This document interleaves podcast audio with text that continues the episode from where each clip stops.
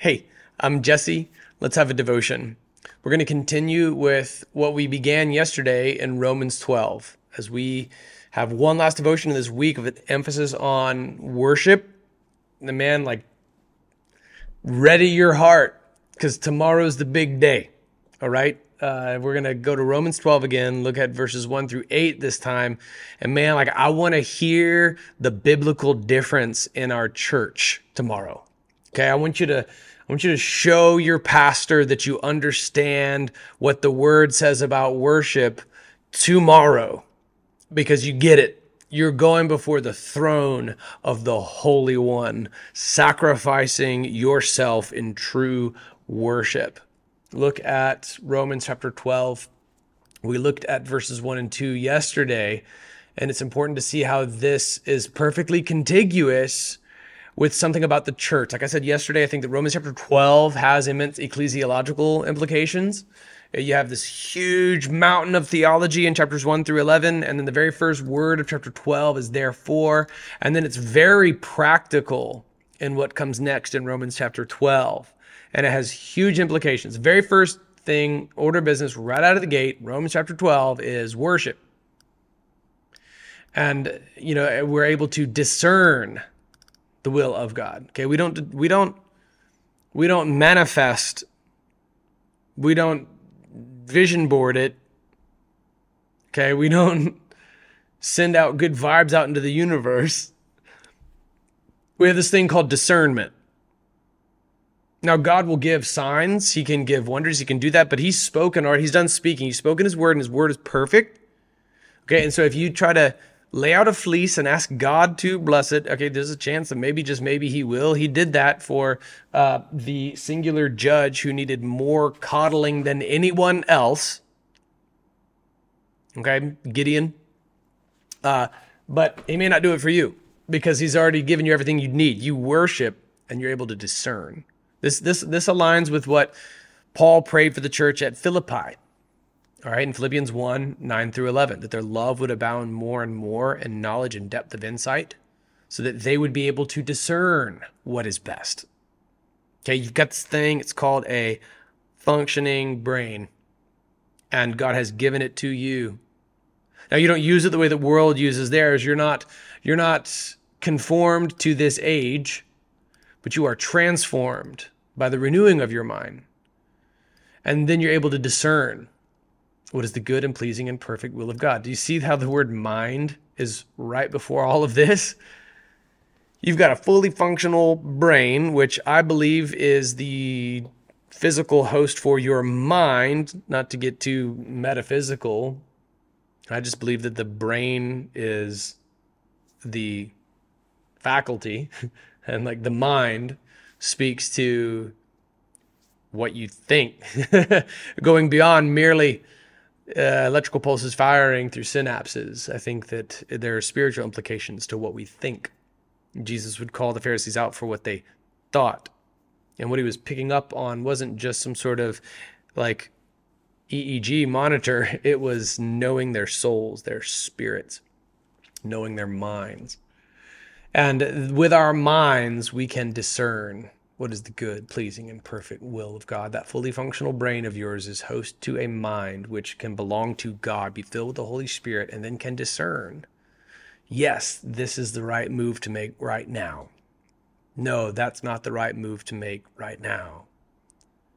For by the grace given to me, I tell everyone among you not to think of himself more highly than he should think.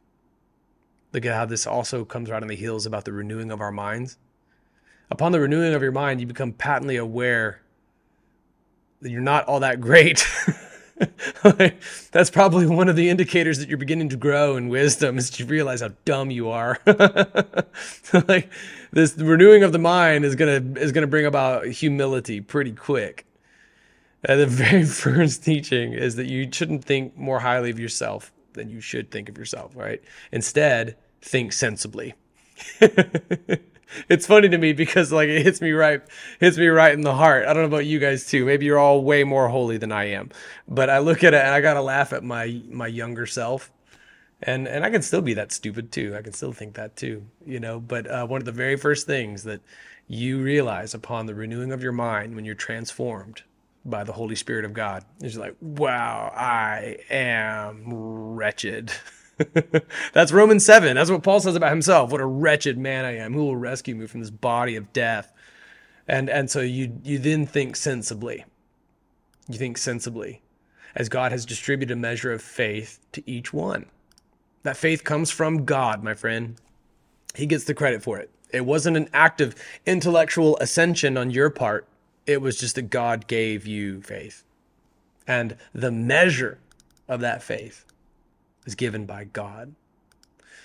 Now, as we have many parts in one body, and all the parts do not have the same function, in the same way, we who are many are one body in Christ, and individually members of one another. Uh, there was a sermon. the title of the sermon uh, was, I promise this is not off topic. Title of the sermon was Awesome Sex. Okay. Uh, and Jesse, that's inappropriate. That's because you don't have awesome sex with your spouse. Sorry? It's just true. It was 1 Corinthians chapter 7. And in it we, we see how this is a this this biblical teaching about us being members of one another. It's it's I think it's uh, the, the pinnacle of all all such interconnectedness, you know, among brothers and sisters in Christ is in the brother and the sister in Christ who are married to one another and that your body literally doesn't belong to you alone, it belongs to your spouse. Now, that is a connection you ought to have only with your spouse, obviously. But it's no coincidence that, you know, marriage and the church, teachings on marriage and teachings on the church, they have such perfect parallelism where we are the bride of Christ.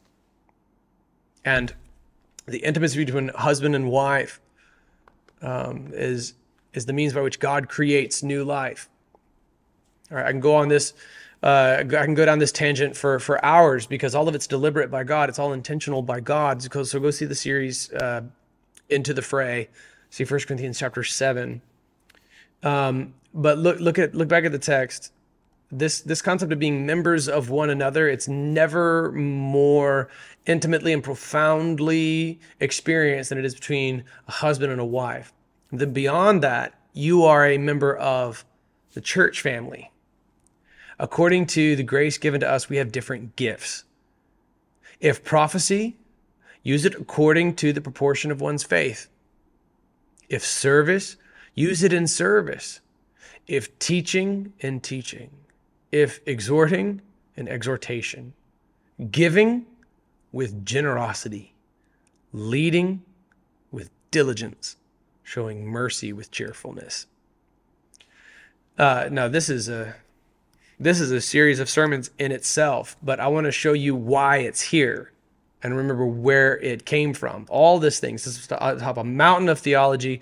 Black Diamond Slope begins right here. First, uh, first thing up is that you're a living sacrifice. This is your true, say it with me, worship. All right, and then we know immediately how we figure out God's will for our lives. Like it's so practical, it's so incredible. And then the very next order of business is about the spiritual gifts. So uh, we are all different members of one collective body. Don't miss what God is doing here. This huge mountain of theology. First things first is worship. And then the very next thing is discerning God's will. And then the very next thing is that spirit of God that God has given to you. It comes with gifts, and those gifts fit within the body of Christ like Voltron. All right. You have been gifted by the Spirit of God with a way to serve in the body of God. I have been I've, I've been to churches that have just like 12 people in them and there are 12 unique spiritual gifts in that church. It's really really cool. God does this. It's almost as if he's sovereign or something. Isn't that cool? You have a gift given to you by the Holy Spirit of God. It may look like a talent, right? But there's something more to this. It's it's for a purpose. It's where you click within the body of Christ. in your own local congregation where God has called you. If you're looking for a church, by the way, look for the church that needs someone with your gifts. Don't take on the consumeristic mindset that we talked about just a couple of days ago. Okay, we've seen what worship looks like in the throne room of heaven, and it is not consumeristic. It's the polar opposite of that. We've seen in Romans chapter 12 how it is not consumeristic, it's self sacrifice. Present your bodies as a living sacrifice. This is your true worship. So don't treat the church like a place that's there to serve you. You use your spiritual gifts to serve the body of Christ. So you look for a church and and man, if you're a good cook and the food is bad, guess what? That's where you're needed. If if you go to a church and you know that your spiritual gift is in teaching and they need more teachers, I think God's calling you to that church, friend, as long as they're true to the the word of God. And you are too, by the way.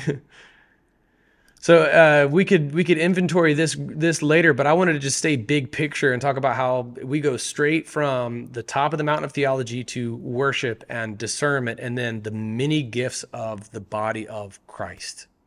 Once again, our our our the, the work of the Spirit in our lives is not for us; it's for others.